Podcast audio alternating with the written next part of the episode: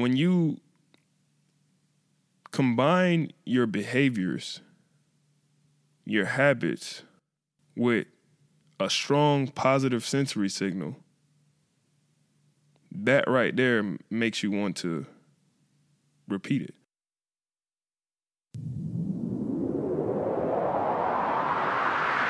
Liftoff and the clock has started. Roger, zero G, and I feel fine.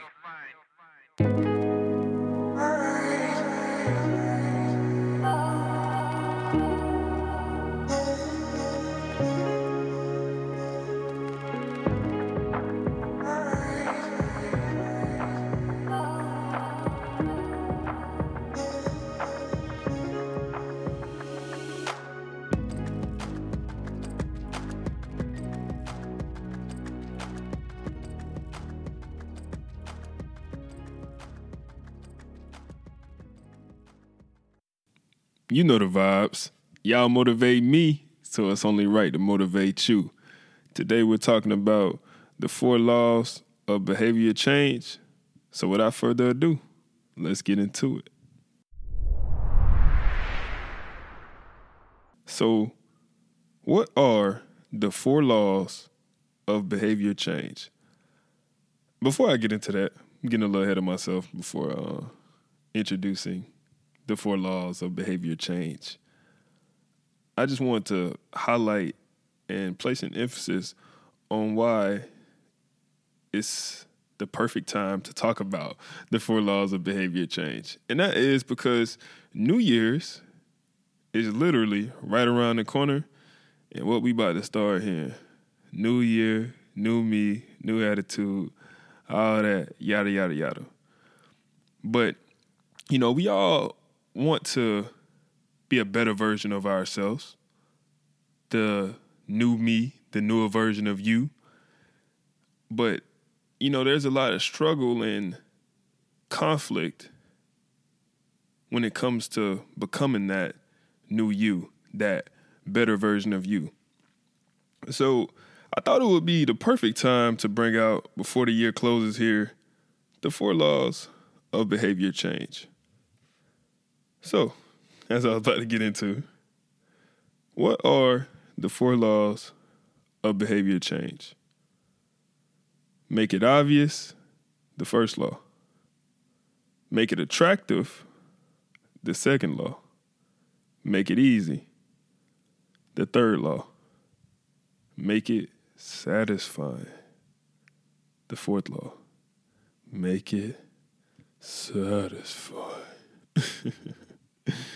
yeah, because you know that's that's what it's all about in the end is having that satisfaction. And you know, with the world and the way that our mind is programmed, we live in this time of instant gratification, and that is often what conflicts us or stops us, better yet, from making that change. So when it when it comes to bettering ourselves changing for the better, creating these better habits. You know, it, it's all fun and games when the motivation is high, the excitement is high. But what about when that falls? You know, oftentimes we fall short when it comes to making that positive change because we set our expectations too high. We we let the excitement and motivation drive us into starting with too much.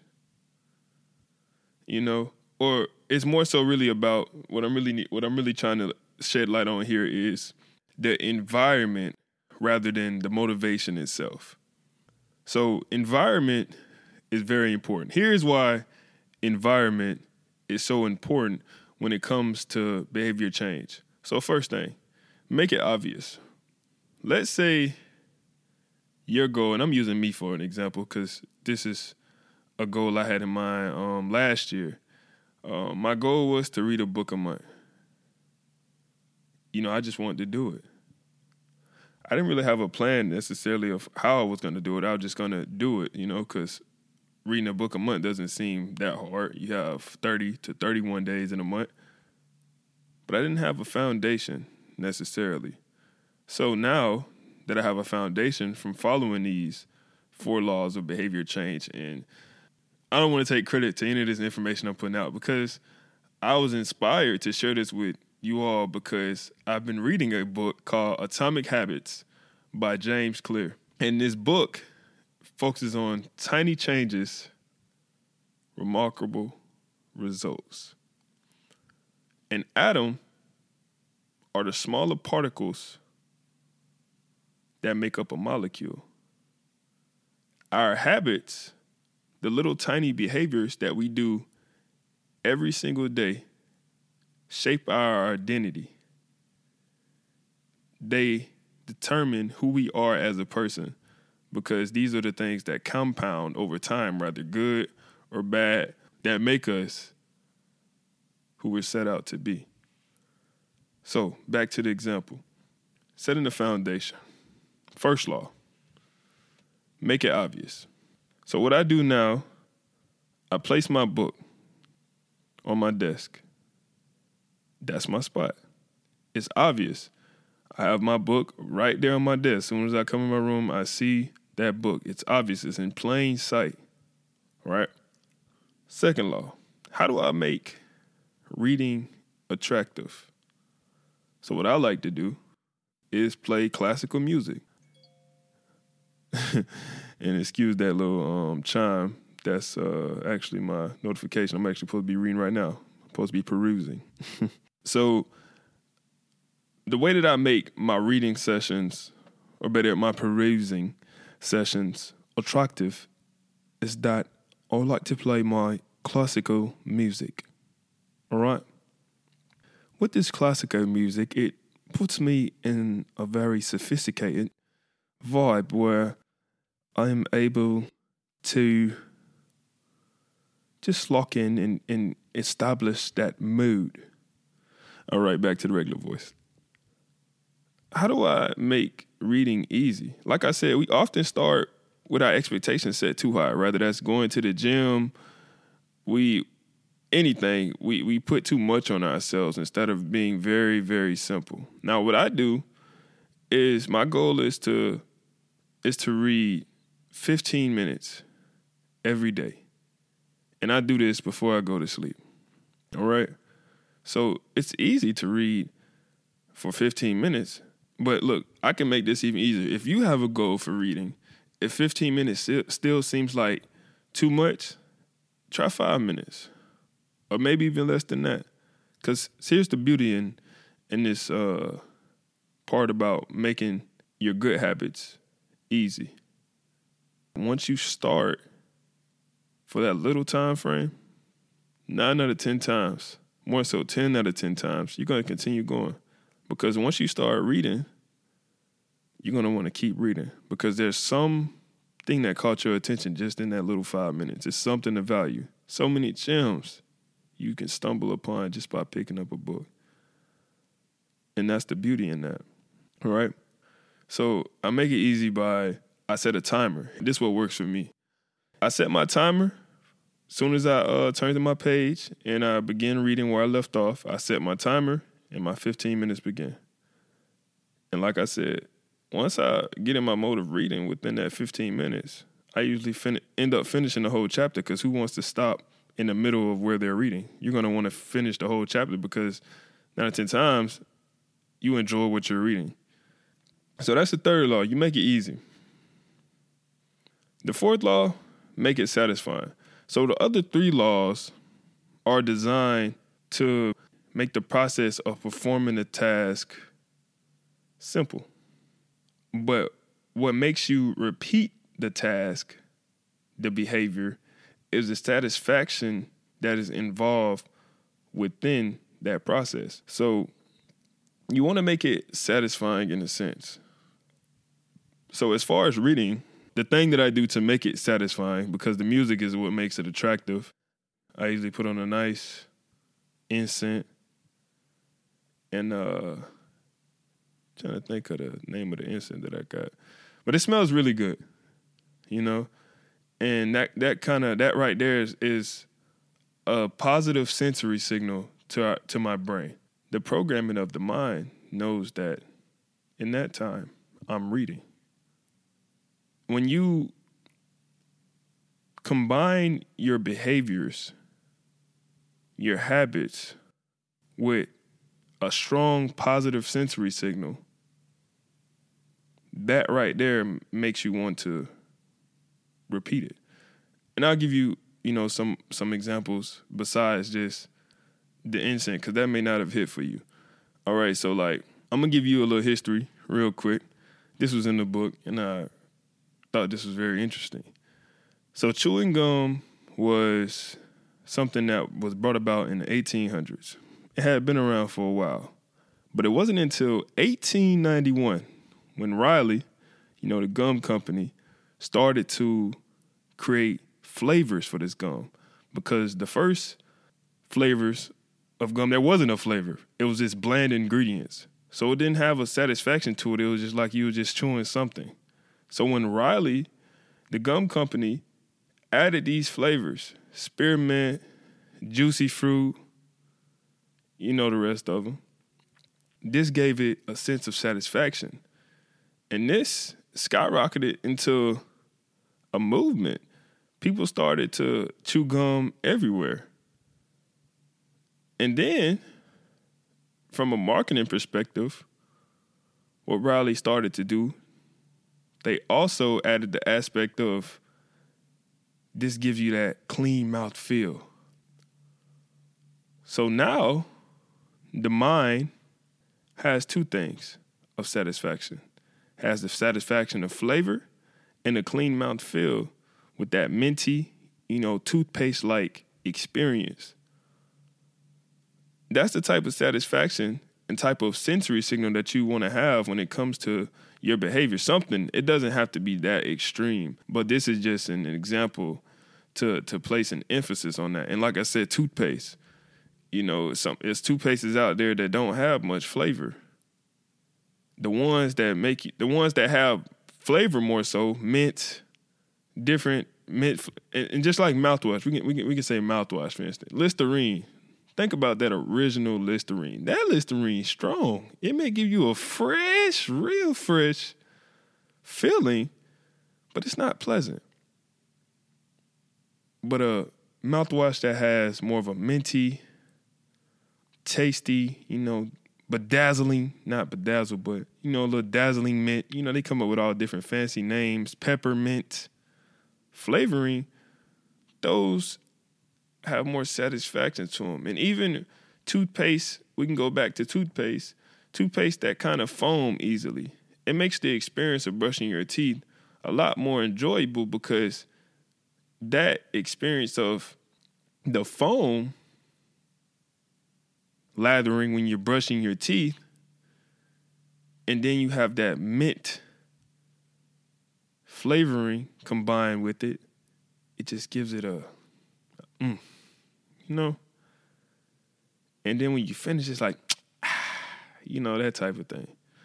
So, what you want to keep in mind going into this new year, um, I probably didn't didn't flow it how I intended to, and maybe I miss miss some things. Maybe I didn't, but I'm gonna keep going anyways. but what you want to remember going into into the new year is that before starting that new thing, most people want to want to start working out, right? They just want to go to the gym, but you want to approach things differently, more strategically in a sense. You want to you want to play with your brain, play with your mind. It's all mental. Everything starts from a mental perspective.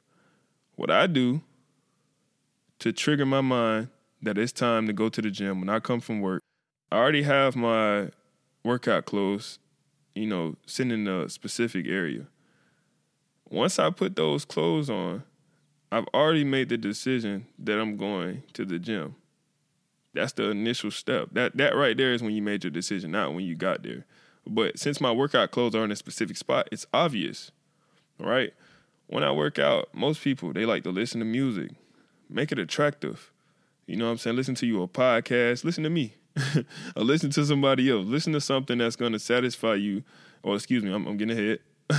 something that is attract makes the experience more attractive while you are doing what you're doing. Third law, make it easy. So what I do, I used to just say that, you know, I want to work out every day, every weekday, Monday through Friday. What I do now, I say I'm to work out for 30 minutes. And after that 30 minutes, I can leave.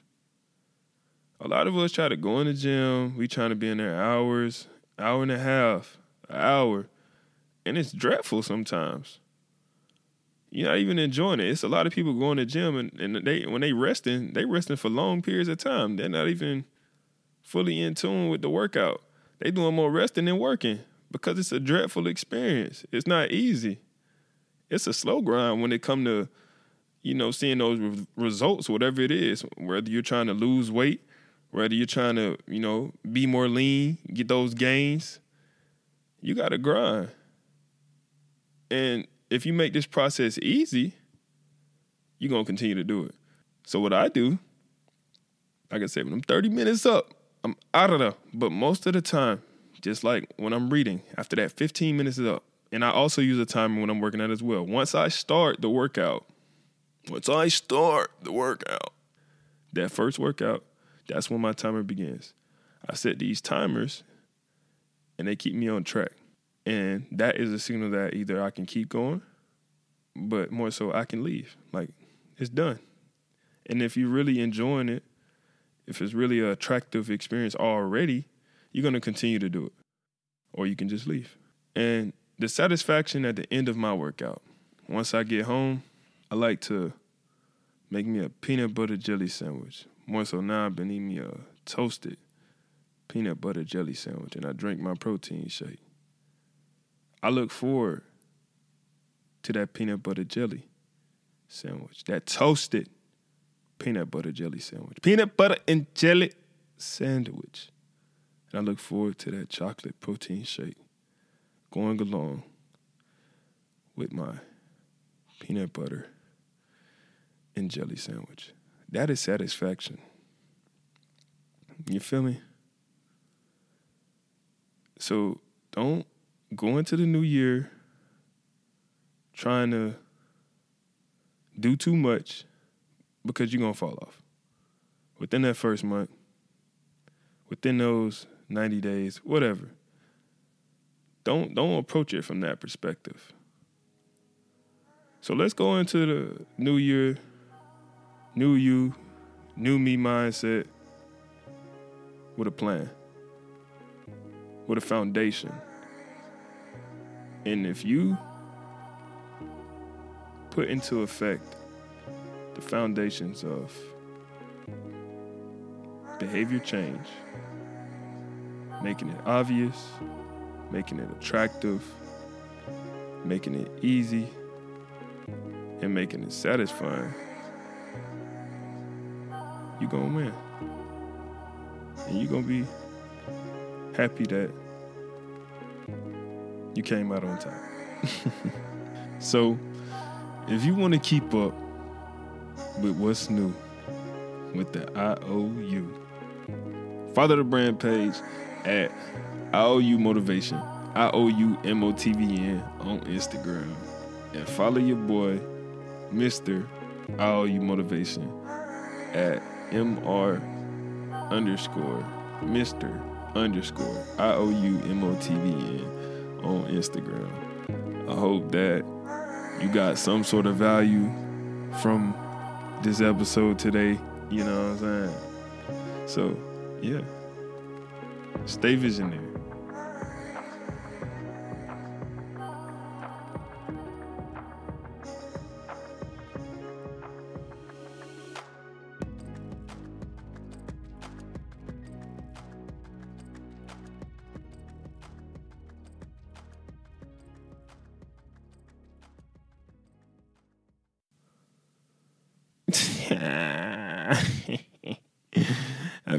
The episode was over, didn't it? I got you there. nah, I just playing. Hey, but you know, I just finished listening to the episode, um, the raw version. and you know, it's something I wanted to touch on. I just wanted to add in here real quick, if that's all right with you. Keep listening. We all have this misconception. I ain't gonna say we all, because some people don't even know this information. But there's a big misconception out there that it takes this amount of days, this amount of months to build a habit.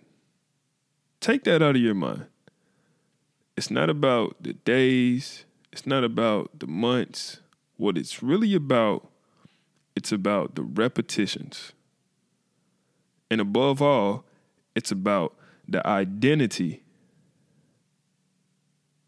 that you aspire to become. Once you look at the identity, the who, more so instead of the what that's involved with that identity, is going to be come a part of you. You're going to feel like whatever it is, or whoever more so it is, that you are trying to become. You're going to become that. So going in the new year with an identity focused approach to accomplishing your goals rather than a goal focused outcome based approach. Look at it look at it from an identity perspective. The goal is to not read a book a month, as I said. The goal is to become a reader. The goal is not to make a million dollars. It is for a lot of people. The goal is to become wealthy. Once you establish that identity, you're going to get that million dollars anyway. You know, once you establish the identity as a healthy person, you're going to get those gains and you're going to lose that weight anyway. It doesn't matter. So look at it from that approach. That's all I had to add. Love y'all. Peace.